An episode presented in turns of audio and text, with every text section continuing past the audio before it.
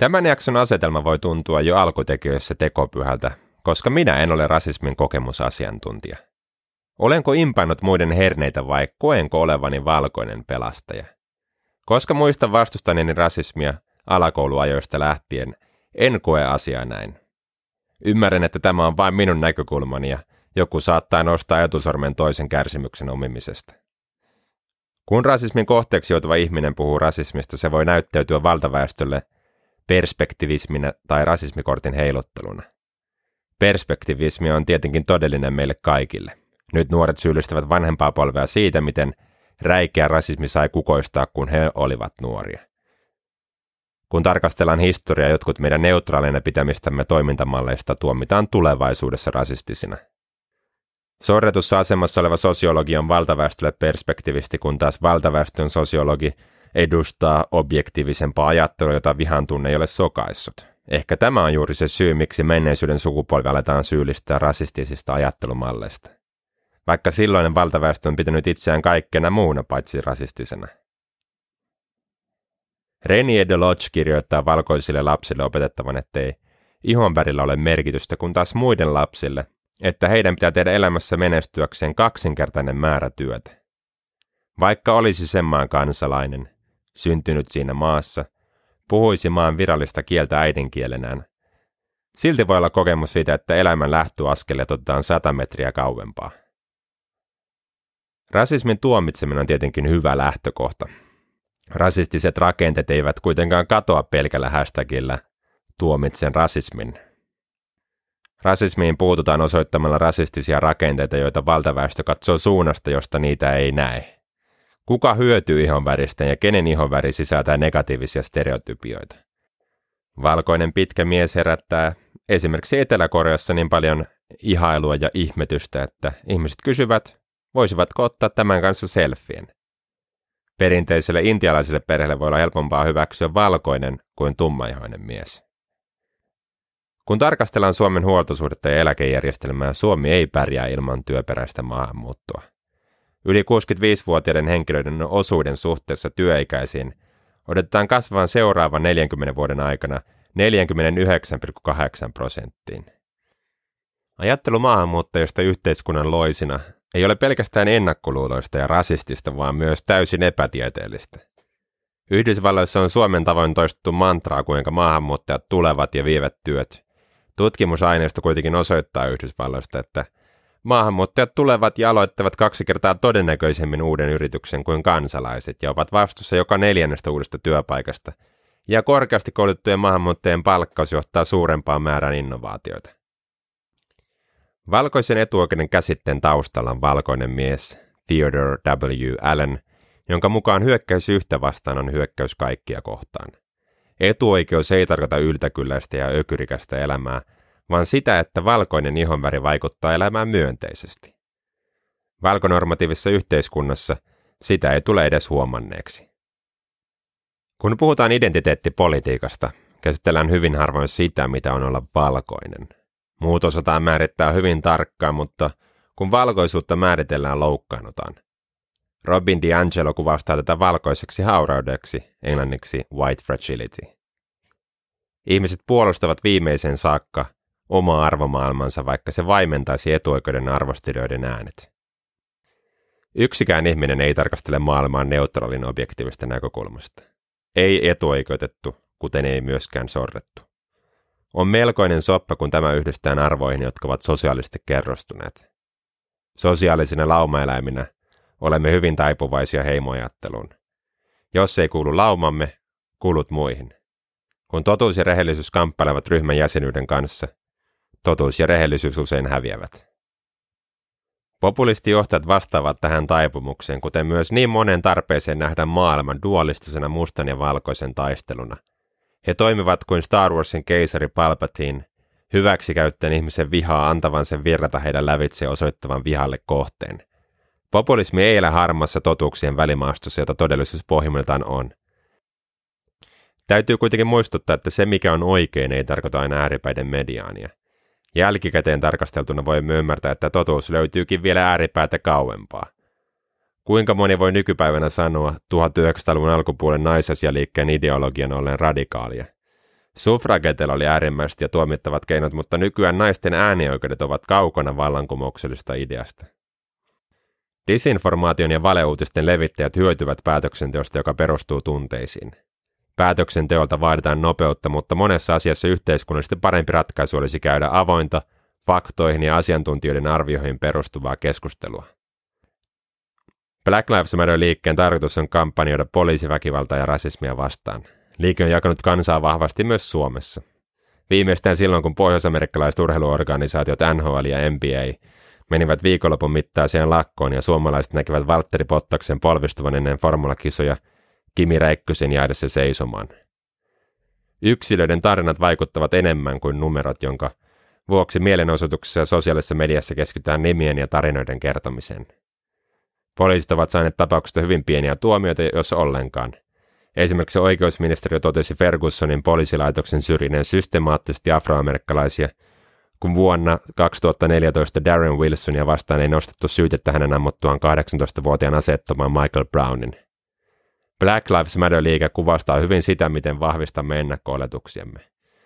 Kun mediota käytämme on räätälöity juuri meidän kokemusmaailmaamme, Miljoonat rauhalliset mielenosoittajat ja peace and love-moraalit eivät ponnahda uutisvirtaamme, kun taas ryöstely ja omaisuuden tuhoaminen päätyy. Tai sitten emme ole kuulleet koko ryöstelystä, kun meillä on syötetty vain kumpaa my lordia. Martin Luther King Jr. tiesi, että mielenosoituksen voima on suurin, kun mielenosoitus on väkivallaton, ja se saa herätettyä niin paljon huomiota, että se televisioidaan. Rauhalliset mielenosoittajat eivät pääse uutisiin ennen kuin niitä näkyy kymmeniä tuhansia, tai mielenosoittajat sulkevat luvatta tieyhteyden. Vuonna 1963 sadat lapset osallistuvat Birminghamin kampanjan yhteydessä lasten ristiretkelle. Kyllä, samanniminen historiallinen tapahtuma löytyy 1200-luvulta. Lapset pidätettiin, vapautettiin ja pidätettiin uudelleen seuraavana päivänä. Lopulta poliisilaitoksen johtaja päästi poliisikoirat lasten kimppuun. Lasten ristiretkellä kaksi 11-vuotiaista ja kaksi 14-vuotiaista mielenosoittajatyttöä sai surmansa Ku Klux Klanin pommiiskussa, joka oli asetettu kirkkoon. Mediahuomio sai presidentti Kennedyn, joka murhattiin myöhemmin samana vuonna, julkisesti kannattamaan koko liittovaltion kattavaa kansalaisoikeuslakia. Portland on valkoisin yli puolen miljoonan asukkaan kaupunki Yhdysvalloissa. Samalla siitä tuli Marssien keskus, kun kaupunki päätyi näyttämään tukensa mielenosoittajille Yhdysvaltojen hallintoa vastaan, joka oli lähettänyt kaupunkiin liittovaltion sotilaita. Heinäkuussa 2020 Portlandin mielenosoittajien eteen asettui äitien muuriksi kutsuttu ryhmä. Tieto kyynelkaasutetuista äideistä levisi mediaviestimin ympäri maailman. Jos Black Lives Matter-liikennettä olisi ollut täysin rauhanomaista, Suurin osa meistä ei olisi koskaan edes kuullut siitä. George Floyd olisi ollut vain yksi nimi mielenosoituksessa luetelluista poliisiväkivallan uhreista. Toisaalta on myös ymmärrettävä, miksi henkilö, jolta on mielenosoituksen yhteydessä lyöty tuulilasi rikki, ei näe mielenosoittajia empatiansa piirissä. Suomessa ollaan maailman eliittiä pelottomuudessa auktoriteetteja kohtaan. Presidenttimme Nautti ihan aiheesta suurta suosiota, mutta presidenttikin saa Suomessa arvostella joutumatta vankilaan. Auktoriteetteja voi kritisoida, mutta suomalaisuutta pidetään niin pyhänä, että Suomen syyttäminen esimerkiksi rasistiseksi herättää voimakkaan tunnereaktion. Suomalaiset eivät halua identifioitua rasisteiksi, mutta samaan aikaan Suomessa The Being Black in the EU-tutkimuksen mukaan tummajohjaiset kokivat rasistista häirintää eniten Suomessa. Järkyttävä 63 prosenttia ilmoitti kokeneensa Suomessa rasistista häirintää. Luku oli yli kaksi kertaa maiden keskiarvoa suurempi. Todellinen etuoikeus on sitä, kun olemassaolo täyttää normaalin käsitteen. Normaali kokee tarkastelevansa asioita objektiivisesti ilmiöiden ulkopuolta, vaikka kyseessä on harha. All Lives Matter on koettu ongelman vähättelynä ja pyrkimyksenä hiljentää yhteiskunnallinen keskustelu. Black Lives Matter sisältää ajatuksen siitä, että kaikkien elämät ovat arvokkaita. Kun puhutaan naisten oikeuksista, puhutaan ihmisoikeuksista. Feminismi tarkoittaa sukupuolten välistä tasa-arvoa, vaikka painopiste onkin naisten oikeuksien parantamisessa. Se ei tarkoita sitä, että vain naisten oikeudet merkitsevät. Jos pidät roosanauhaa tai kasvattaessasi marraskussa viiksiä, miten reagoisit kommenttiin turhaa yhden syövän huomion hakua, kun kaikista syövistä pitäisi puhua? Roosanauha-kampanjan vertaaminen Black Lives Matteriin Tietenkin ontuu, mutta mitä jos olisi syöpä, joka esiintyisi vain jollakin sorretulla ihmisryhmällä, ja yhteiskunta harjoittaisi biopolitiikkansa tekemällä linjauksen, ettei niille syöville tehdä mitään? Näkisit varmasti vihaiset massat kaduilla. Suomen yhdenvertaisuusvaltuutetun selvityksen mukaan 67 prosenttia afrikkalaistaustaisista on kokenut ihon värin perustuvaa syrjintää tai häirintää koulutuksessa. Rasismin kokeminen alkaa vastausten perusteella varhaiskasvatuksessa, sitä esiintyy eniten peruskoulussa, mutta jatkuu aina korkeakoulutukseen saakka. Suomessa esiintyvää rasismia vähätellään ja siitä loukkaantuminen tehdään naurunalaiseksi. Rasismia puolustaan esimerkiksi perinteellä ja kasvatuksella. 70-luvun aapinen on kuitenkin täysin vanhentunut alibirasismille. En ole kuullut aikuisen siteeraavan missään muussa yhteydessä aapista kuin rasismin oikeutuksessa. Minkälaisen mielikuvan luo ammessa peseytyvä tummaihoinen poika? Likaisen. Koska ennakkoluulot perustuvat mielikuville, käytetyllä kielellä on suunnattoman suuri merkitys. Representaation merkitystä olisi naivia sivuuttaa. Halventavat ja rasistiset termit ylläpitävät halveksuntaa, jota ryhmän jäsenet joutuvat kokemaan. Vaikka arvot ovat neuvoteltuja konstruktioita ja kulttuurisidonnaisia, suhteessa toisiinsa ne ovat hierarkkisia. Jotkut arvot ovat parempia kuin toiset, vaikka postmodernistit ja relativistit muuta väittäisivätkin. Nitsan isku, Charlie Hebdo ja Bataclan ovat esimerkkejä hirmuteoista, jotka kuvastavat islamilaisen valtion järkyttävää arvomaailmaa. Lähes poikkeuksetta itsemurhaiskujen tekijät ovat olleet toisen polven maahanmuuttajamiehiä, jotka ovat kokeneet syrjäytyneensä yhteiskunnasta, ja islamilainen valtio on tarjonnut tyhjiön täyttäneen tarinan. Islamilaisen valtion arvomaailma ei tarkoita kuitenkaan samaa kuin muslimin arvomaailma. Suomen ensimmäinen somalitaustainen kansanedustaja Suldan Said Ahmed kirjoitti 3. marraskuuta 2020 Twitter-palvelussa Viattomien ihmisten tappaminen ja terroriteot ovat meidän kaikkien ihmisarvoa vastaan, ei vain länsimaisia arvoja vastaan.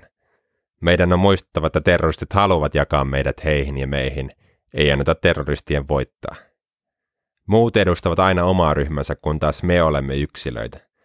Suurin osa terroriteoista ei ole muslimien tekemiä, mutta terroristi assosioituu helpommin muslimiin kuin vaikkapa äärivasemmistolaiseen tai äärioikeistolaiseen. Mutta ovatko kaikki vasemmistolaiset etan kannattajia ja oikeistolaiset Breivikin? Eivät tietenkään. Maailma on tasa-arvoisempi paikka kuin mitä se oli sata vuotta sitten ja sitä se tulee olemaan myös sadan vuoden kuluttua. Jos historia on katsominen, monet rasistisista rakenteista korjataan ja Niitä jää puolustamaan vain kovimmat ryhmänarsistit. Immanuel Kant on kirjoittanut, että kun keskinkertaisuudella ei ole mitään millä ylpeillä, hän käyttää etnistä taustansa. Erik Fromm on samoilla linjoilla kirjoittaessaan, että mitä vähemmän henkilö saa tyydytystä omasta elämästään, sitä enemmän hän turvautuu ryhmänarsismiin. Aineellinen ja kulttuurinen niukkuus tuo mukanaan fanaattisuuden, joka on ryhmänarsistille yleistä. Päivä sen jälkeen, kun Martin Luther King Jr. oli murhattu vuonna 1968, luokanopettaja Jane Elliot aloitti kuuluisan rasismikokeilun kolmannen luokkansa kanssa. Koulu sijaitsi Iowan osavaltiossa ja siellä oli vain vaaleaihoisia oppilaita. Hän kysyi oppilailta, ymmärtävätkö he, millaista on olla sorretun asemassa, millaista on kävellä heidän kengissään. Lapset sanoivat ymmärtävänsä. Eliot jakoi luokan kahtia. Hän kertoi luokalle ruskeasilmäisten olevan huonompia koulussa ja sinisilmäisten ansaitsevan tiettyjä etuoikeuksia.